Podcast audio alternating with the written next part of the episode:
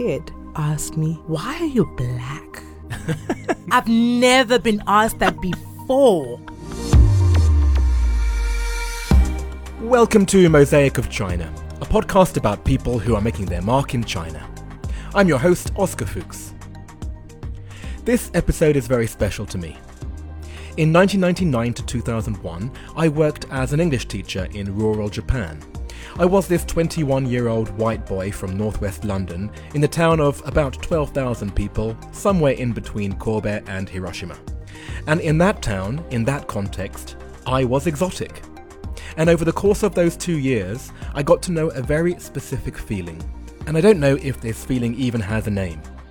It was the feeling you get when you're being recruited by someone to be their friend. Now, that wasn't racism, that wasn't discrimination.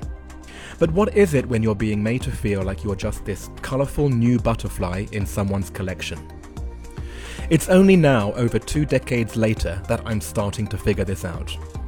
I grew up in a multicultural environment in London, where I just had friends who were people of colour by default. If someone had asked me then whether I had a diverse group of friends, it would be just like that joke about one fish saying, the water's warm today, and the other one replying, What's water? It's just there all around you, and you don't question it. But now I find myself in China, and I realize that my friends aren't, by default, as diverse as before. And so, what is the solution to this without becoming one of those well meaning individuals I learnt to detest in the Japanese countryside 20 years ago? I'm so grateful to today's guest, not just for what she is doing to address this type of exposure deficit in China, but for doing it with a humour that is so infectious. You'll hear it right from the start, and our conversation should resonate with you no matter who you are or where in the world you're listening. Also, my catch up interview with Yael Farjun from season 1, episode 12 at the end of today's show is also very special, so stick around until the end thank you for coming, Noxie. Absolutely. I am happy I am here. Let's do this. I want to say your name properly. Your name is Nogmola, right? Oh, you're getting there. You've been practicing at home. How many times a day? Oh, let me tell you, it's a 35 minute walk from my home to this studio. And I was saying Nogmola, Nogmola all the way. See, guys, be like Oscar. Do what Oscar does. So it's Nokolo. I do prefer being called Nokolo because that's my name and it has such a beautiful meaning. It means mother of peace. So I want to get people into the habit of, you know, trying out these complicated names instead of being scared by these names. Let's rather like want you know learn like how you've been doing, and I appreciate that. But if you can't say Nokolo, Noxie is okay. Noxie. yeah. well, let's see because I have to go into kind of like a meditative state to mm. actually say it hmm. sometimes. Align your chakra. Okay, but thank you for giving me the way out by saying Noxie. And like people in China would call you Noxie or. They, yeah, they call me Noxie. Well, before we get into that, mm. let us talk about the object which represents your life in China. So, what did you bring? I brought, it's a photograph from the first original play that I put on in Shanghai. And the image for me symbolizes the journey and why I have to keep going in the journey. And the person who gave me this image as a gift is a friend who I met on that day. It's, it's a snap from a moment in the play. Mm. I don't remember exactly which part of the play this was in, but we were just led by the energy of the moment. Nice. Yeah. And so you brought a photo of it. Why didn't you bring the actual thing itself? I couldn't bring it because I have to run around the city today. and I don't want to carry um, this this image the whole time. I'm happy you actually brought it as a photo because it really does symbolize how you live your life, which is rushing from one thing to the next, right? Mm. You are hustling. Mm, that's interesting. Hmm. Whenever I've encountered you in person or when we're messaging each other on the yeah. text, you're always like, okay, I've got this on. I can't do this now. I've got this next. Like, you are on the move. That's true. And I've called myself out recently. Oh, right. recently was two days ago. Taking 30 minutes just to go and clear your mind and do something nice for yourself is so important. It's so healthy. So you are correct. I am always like um, on the go. I don't like it. I just can I just Can I? Can somebody just make me a housewife? oh my word, that's so funny. Well, yes, I agree with the need to walk around, Mm. and uh, you know, I wouldn't have been able to practice nongolo all morning. if there we I- go. if you're cooped up in the studio. Well, you are someone who is hard to compartmentalize. So, how would I introduce you? What is your title? Like, how do you introduce yourself? It depends where I am and who I'm speaking to. Um, I don't generally introduce myself as anything else but Nokolo. Right? It's like, you know, in China, when you meet somebody for the first time, especially like if it's like an event and the go to is where you're from. If I've had a conversation for even 15 minutes and you haven't brought up where you're from, I'm like, this is an amazing conversation. Oh, that's so funny. You know, because there's so many other things to talk about in a room. Maybe there's food in the room. Maybe, oh, this is an interesting book launch. You know, there's there's the reason why we're in that room for the event. So there's other things to speak about. So I just step into a room. Hi, I'm Nokolo. Um, you know, and who are you?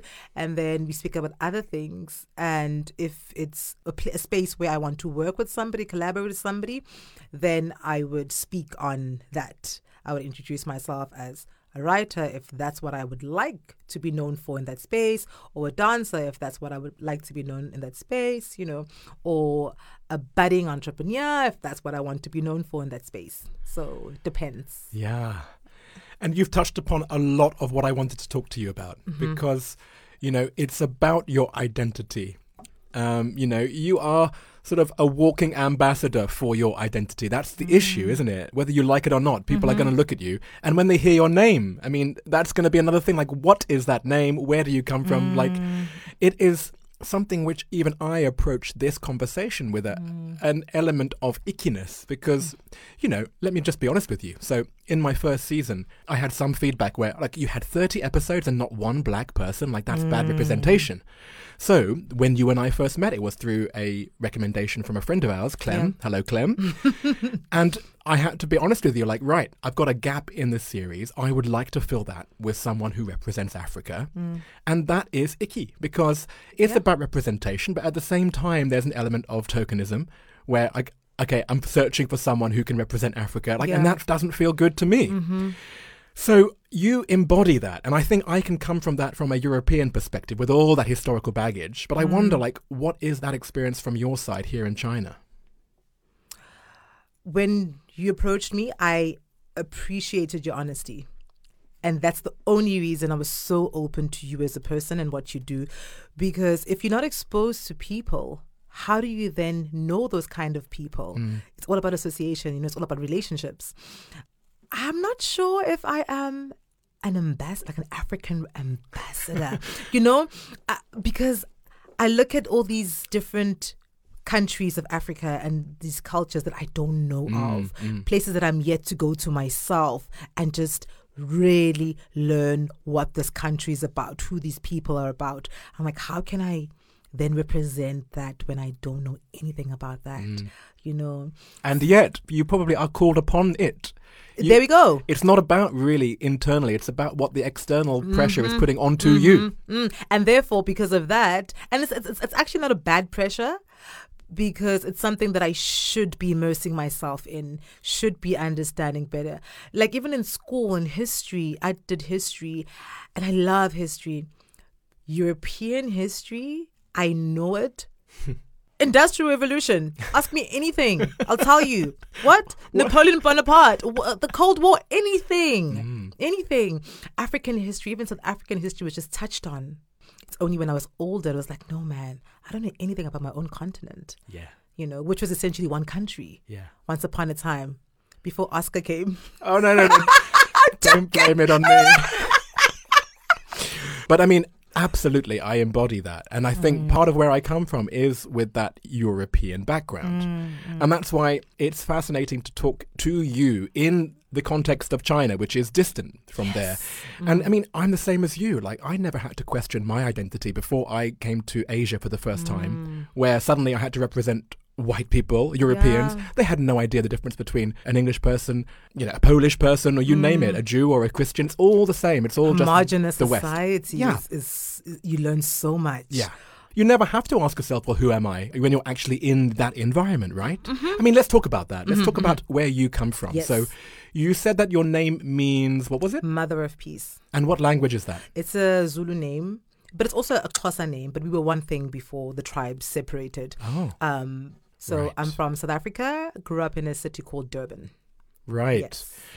And then you would identify as more Zulu or more Xhosa? Ah, you, you, no, you got the click. I'm, I'm definitely Zulu. You know, Uh-huh. um, I grew up in in a, in a Zulu province. Um, my surname is Zulu. My my father's Zulu. Yeah, Right. And so, what languages would you have spoken at home? Zulu. And Zulu. English? Ah, not really. E- Oh. English is for school, but with my mother, we speak Zulu. And so you said that you had this affinity with European history. Like, Mm-hmm. what, what was that? Did you have some kind of affiliation with Europe or? It, no, it was just what I was being taught to the point where when I could travel on my own, I wanted to go to Europe. Now I'm like, no, I wa- I want to go and explore Africa. Mm. I want to go and eat African food that I've never smelt, that I don't even know how to pronounce, that I don't even mm. know exists. So it was just what I was exposed to, what I was being fed. And that's a function of the syllabus itself still being like from. I just picked this. Ah! and that's. Oh my God. And that's a function of the syllabus still sort of having the remnants of European influence. Not even just the syllabus. Our school song was quite colonial, you know, and and not n- knowing what I was singing, I was just like Yes. belting it out. You know, so the fact that that wasn't it wasn't apparent to me that um, it was so problematic speaking about these essentially invaders who came to to, to, to, to to Africa and we're praising them for their heroic deeds. Yes. You know, so And I wonder, like, is this something which, had you stayed in South Africa, you would have been so aware of? Or is it coming to a place like China where, you know, you do have the sort of blank space to think about, oh, yeah, what, what was that about? Rather than just sort of existing in it. Yeah. I think if I'd stayed in South Africa, I, I'd, I'd be the way that I am right now because of the people that I surround myself with.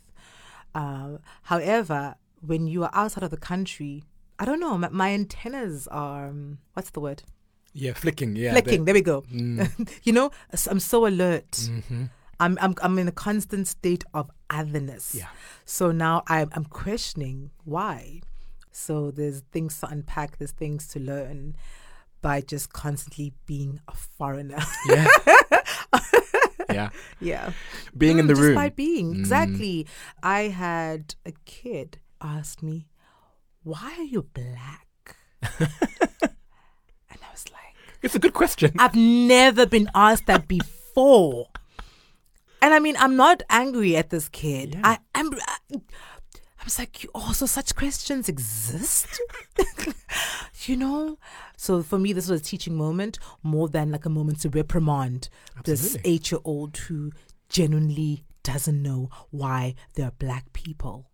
I don't know whether he knew why they're white people, but I'm just gonna like address what he's, you know, asking right now. So I treated the moment with such kindness. Yeah.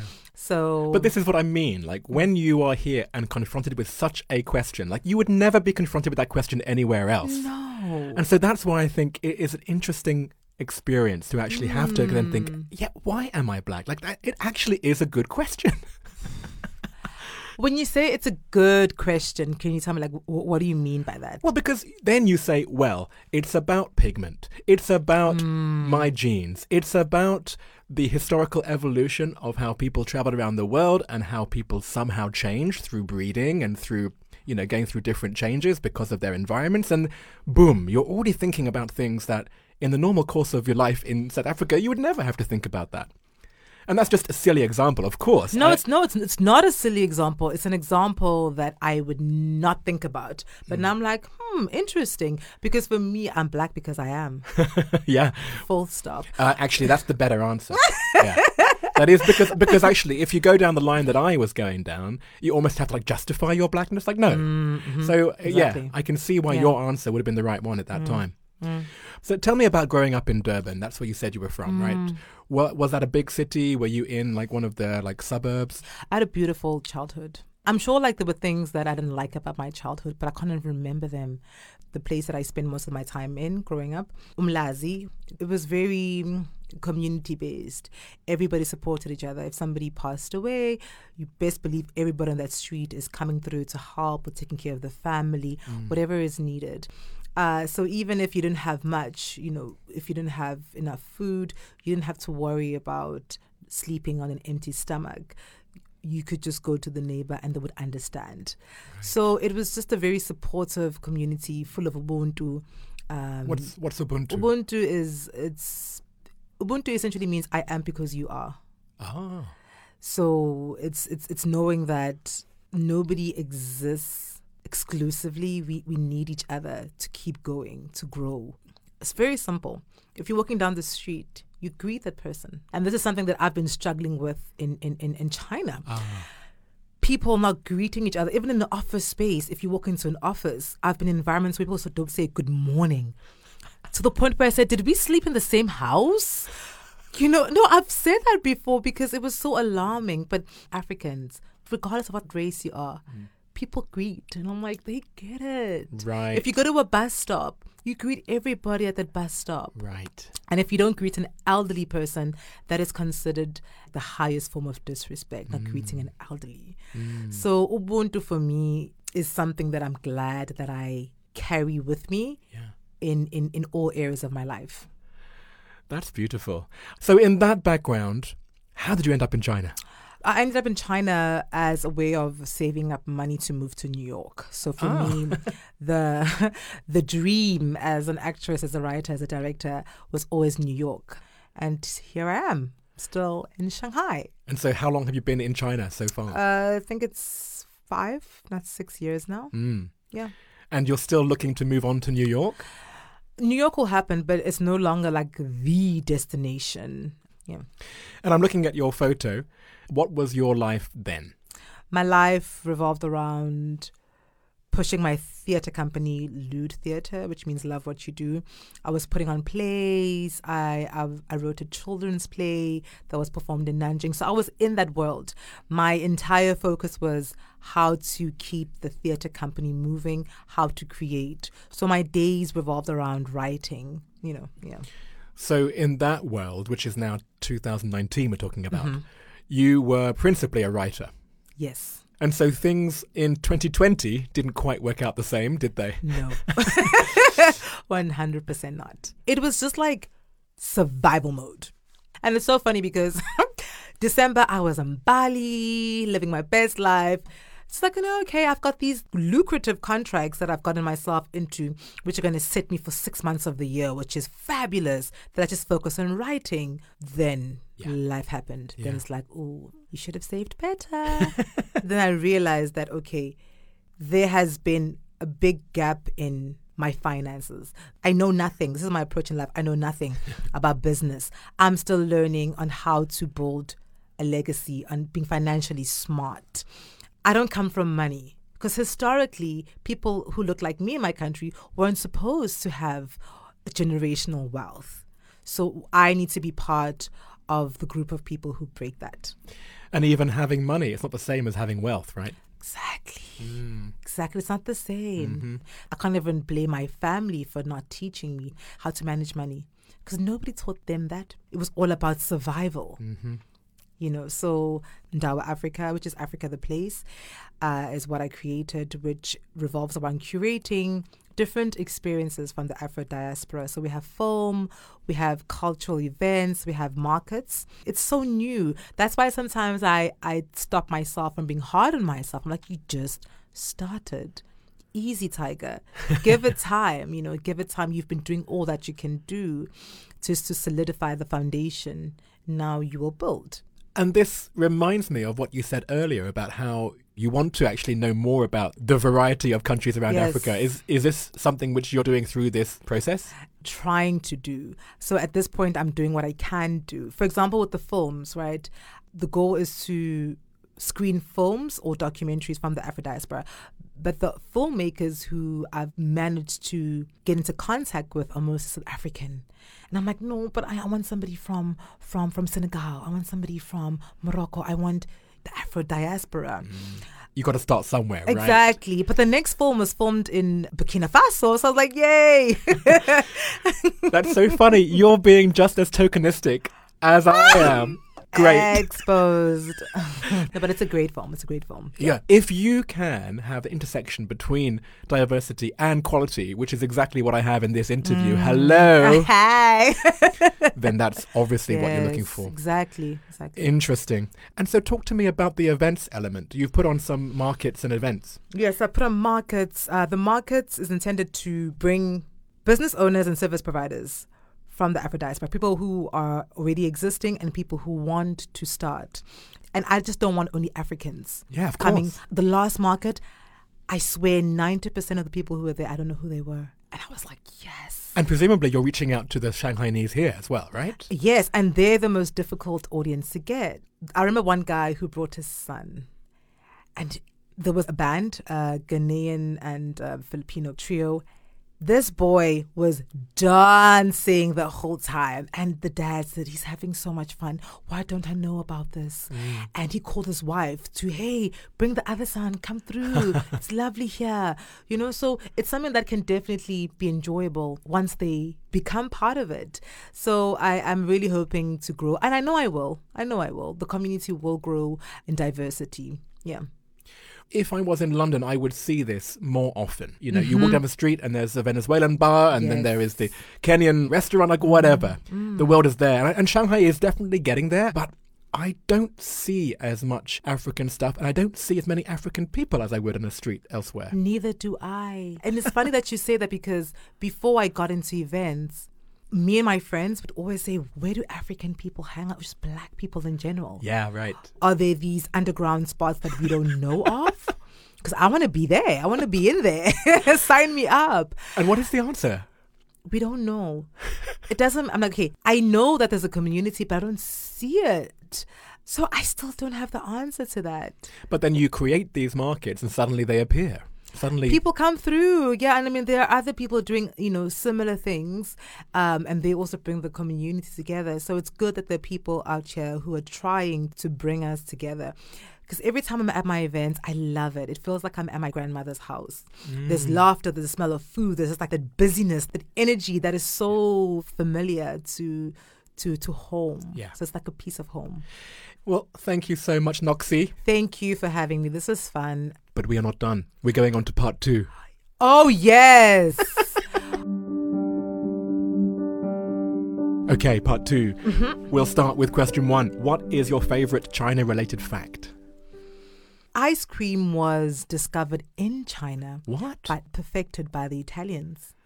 Wow, that's that's for real? That's for real, for real. Look it up, guys. I've Yeah. never heard that. That's incredible. Right?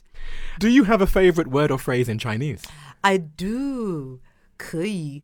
It means I can, right? Yeah. If you're asking somebody if they can make something for you or deliver something at a particular time, then they say "kui." It has that kind of like, yeah, coming right up. It's like, yeah, exactly. I can exactly. do it for you. Yeah, yeah, yeah, exactly, exactly. It's always got a positive connotation, really. True. Yeah. I like it. Mm. What's your favorite destination within China? Mm She's struggling because you've lived in different places, But- right? but- Wh- Where have you lived actually? Hefei and Nanjing. I'm so embarrassed. I haven't I haven't traveled a lot in, in China. Really? I've been to um Anji. Beautiful. Yeah. The the further you get away from the city, Yeah. the better, you know. And what's Hefei like? So you first lived there when you 1st arrived. hmm It's intimate. It's chilled. Yeah. Uh, yeah. like there's there's it. no pressure to see the sights. I guess it's just one of those cities where Exactly. You just Mm, live. You just live there. mm, mm. There's not too much happening. There's not too many options. So you really get to focus on just building your relationships that you know that you have. yeah. I was going to the same foreign bar like all the time.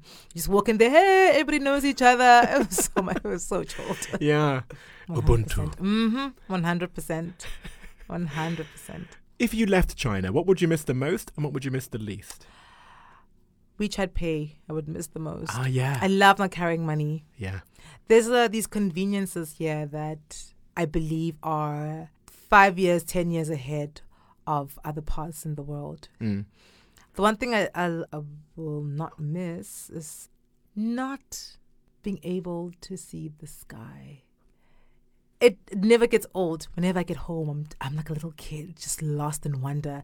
I'm like, oh my gosh, goodness, the sky is so blue. I can actually see stars, and I can I can taste the air when I land in Durban. You land by the ocean, you just taste the sea salt, and the air just hits you differently, man. So that's the one thing I will not miss is walking outside and not seeing the sky. Mm. Mm. Is there anything that still surprises you about life in China? How time moves differently here than the rest of the world. We're in a whole other planet. Time moves so quickly here. And I've tested that out because there was a time I was living at home for a year and I had so much time you can go to, to to Thailand, you can go to the Philippines. Yeah, it's holiday, sure, but I just feel like I have more time when I'm not here. Yeah. Mm. Things are moving so fast. You, so you feel like, oh, you've missed something. This city's on steroids. Yeah. the cities on steroids. Where is your favorite place to go to eat or drink or just hang out? I love um, Lotus. It's an Indian restaurant. I just go and sit on the cushions, and it feels so cozy. And um, Indian food is one of my favorite cuisines. It's just like a taste of home. Yeah. yeah. What is the best or the worst purchase you've made in China? Skirts. Oh. I don't even know what it is with skirts on Taobao. Okay. You know, in China, I'm a 5XL apparently. I don't even like feel bad about it because I'm like, you're not, honey, you're not. But even saying 5XL is not what the truth is. The truth is it's XXXXXL. Just seeing the They make you see the X's, like you follow them. like, like, whew, these X's are not ending. So the worst purchase are skirts. I have not been able to wear cute skirts in China. Thank you, China. oh, I love it. Oh, yeah. man. What is your favorite WeChat sticker? The first one is the girl with. that means so many different things. It can mean I'm being naughty or like hi in a cute way. It means so many different things. And I, lo- I love her expression. Yes. Number two that is my life most of the time. I'm like, what do I do? This is just too much. oh, that's a good one. What is your go-to song to sing at KTV? Uh, it's anything, man. Like whatever, whatever feels good in the moment. You know, one that I did recently is um, "Ordinary People." Oh, John one? Legend, because mainly ah. because that song is one I think I can handle for now. So that's what I've been singing recently. It's in your range. Yes, it's, it's in my range exactly. Mm. Yes. Nice. And finally, what other China related media or sources of information do you rely on? I, you know, especially like, you know, when we were being informed what's changing, what's not changing during lockdown, what, you know, what's being lifted, what isn't being lifted. I would always confirm with a friend who works in an international school. So whatever sources she would be using seemed to be true. Mm, so mm. that's what I would do, just like yeah cross reference with her yeah that's useful actually i am i'm the same because i do dip into certain news sources and of course mm. i check wechat but then when it comes from someone who has a direct link to something official then mm-hmm. you listen yes yes mm-hmm. yes thank you so much thank you this is lovely this is fun. And I have one more question. Sure. And the question is out of everyone you know in China, who do you recommend that I interview for the next season of Mosaic of China? Yeah, so uh, this is a gentleman from Zimbabwe. I do admire his work. He is a filmmaker, he's a director, and his work is stellar. And for me, anybody who does their job and does it well is just beautiful. His name is Damien Savant. Yes, watch out for Damien Savant. Thank you. I look forward to meeting Damien, and thank you once again. Thank you.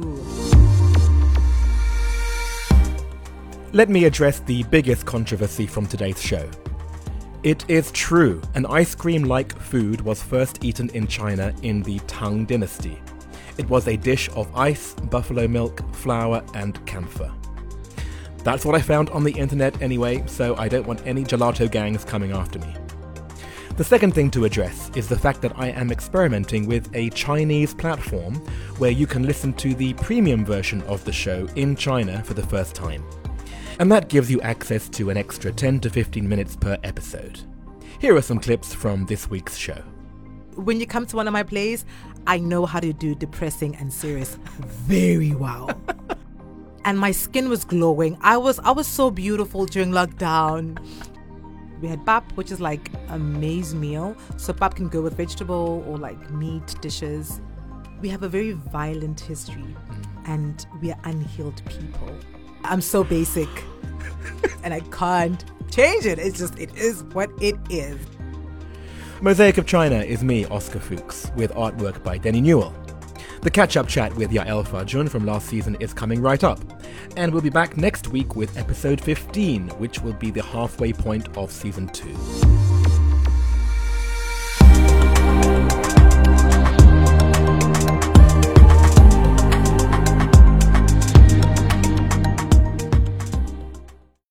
Thank you so much, Yael. Really amazing to be back. You've just come out of quarantine, correct? Yes, about a week ago, something Okay. like that. Yes. Welcome back to Shanghai. Thank you. You have an interesting story because you actually stayed in China quite a long time and then at a random time you decided to leave. Yes, it was horrible timing, I would say. Um, but yes, I left about five or six days before China decided to close the skies, and then I was stuck outside. Right. Yes. But you knew you'd be stuck. Like we had the conversation Yes. and you had a lot of things going on. It was a very difficult situation. for Very emotional too, I have to Yeah. say. I think I think my emotions overcame the, the rational part in that sense. Yeah. Really? Yeah. So what was the calculus? Well, I was here when everything happened, and because of COVID, I had to close my business anyways because tourism is not wasn't going to happen. Right, because I should mention so in our episode, you talked about your research project with Yes. Jewish refugees, but your identity actually is in tourism. That was my business. I uh, owned a travel agency and an online travel agency, so technically two businesses or two operations, but both in inbound tourism, meaning people coming from abroad. Yes. And of course, when the pandemic started, um, all of that was gone. So for the first two months, it was all about survival, I Yeah. would say, and kind of like realization of the new situation, trying to figure out what to do next and how. And then a few things came into the equation.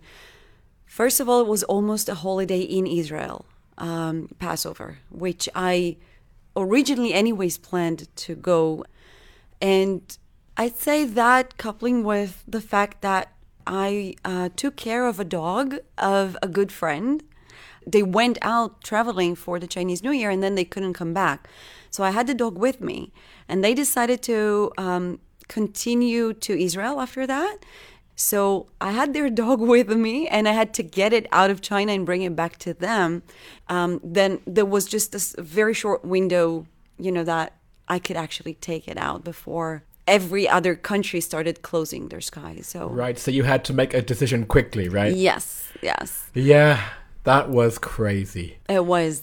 And I do have to admit, taking the dog with me on the flight was much more stressful than I thought it would be. Oh, no. I was really very, very concerned about it Yeah. um, and its health and well being, let's Yeah. say. So, And that was really the main point of you doing this. It was to Yes. reunite the dog with its Yes, owners. yes. Yeah.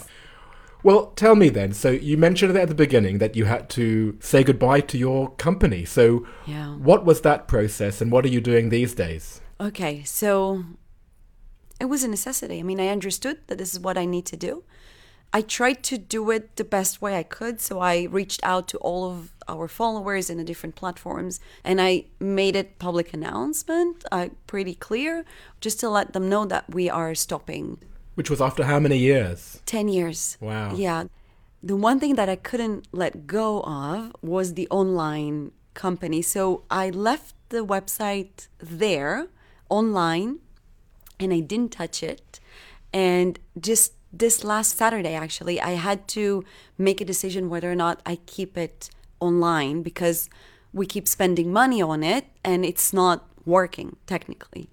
So I was like, okay, it's time to close it off completely. And I went sitting in Wagas. I opened my computer. I logged into the, the website. I took a look at it. I started taking screenshots of all the pages uh, saying goodbye, and I didn't think it's going to be so hard. Um, but I found myself sitting there and crying, actually crying. Yes. Yeah, but it's, you know, it's 10 years of work and it's not easy to say goodbye, but it's necessary and that's just what it is. Oh, you're making me cry too. I didn't think it will be so hard, Mm. but I actually realized I'm, I'm grieving in a way. Closing it down was kind of like an end of an era, Oh, right? totally. And um, it's been a lot of who I am Yes. and was and everything that I built in China. Yes. And suddenly it was kind of like very distinctive ending. You know, it's it's gone. Now if you go online now, you won't see it. Oh, well, thank you for sharing that. So now you are in a process of working out the next step. Yes, sort of. So, from an entrepreneur, I moved into being an intrapreneur, meaning Okay. sort of an entrepreneur within an existing organization.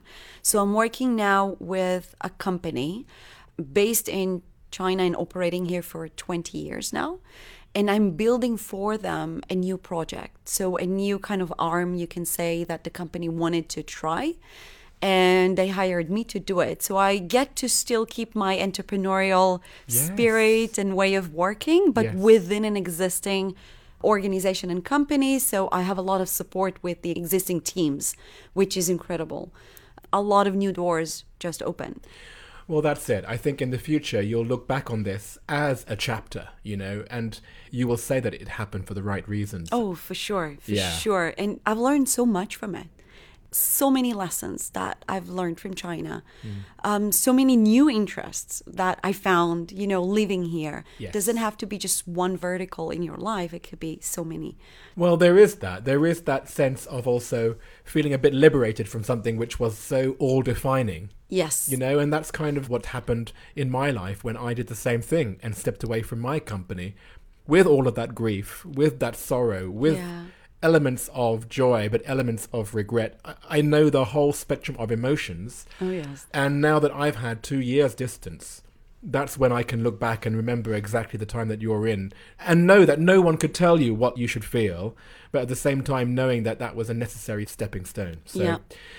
well, speaking of stepping stones, how did it feel then when you had that step back into China after having been away, which presumably was the longest you've been away from China all these years? Oh, yes. Oh, yes. I don't think I've been out of China more than, let's say, three weeks. That was the longest uh, trip that I had.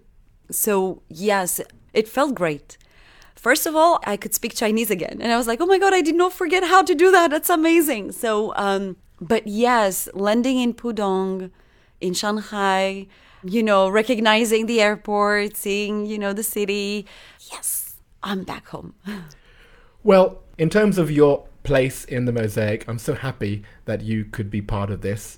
The person you recommended for the next season actually had a similar situation to you, I think. Like many people, things changed and many people had to drop out of the next season. So sadly, your referral is now not going to be a connection, but I was able to find a nice replacement. So I hope that you enjoy who we have got instead. so many things changed Um, Right. so i'm really i'm really happy to know that you found someone else to do that Yes. And in the meantime, please stay in touch. I hope that you will continue to be an active part of the mosaic. oh definitely